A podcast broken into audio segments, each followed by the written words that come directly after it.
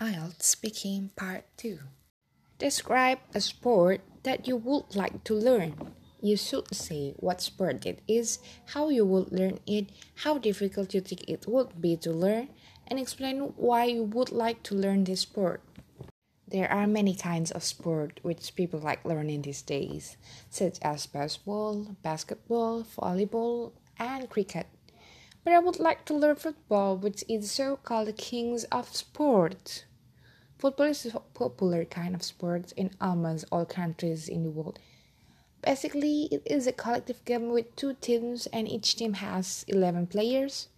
The main purpose is that players try to keep their goal safe and kick the ball to the net of their opponents. Scores are recorded, and the winners is the team having higher scores.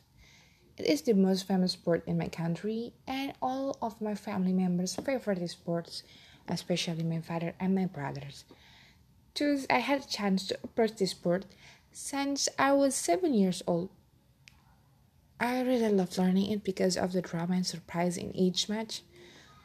From my perspective, it is really difficult to learn to play soccer well. A player needs to be very strong to compete with others and be skillful in ball controlling, hitting, as well as having team spirit. A good football team needs to have solidarity as well as the ability to control the game. Therefore, normally there is a coach for each team, and this person is not less famous than other players.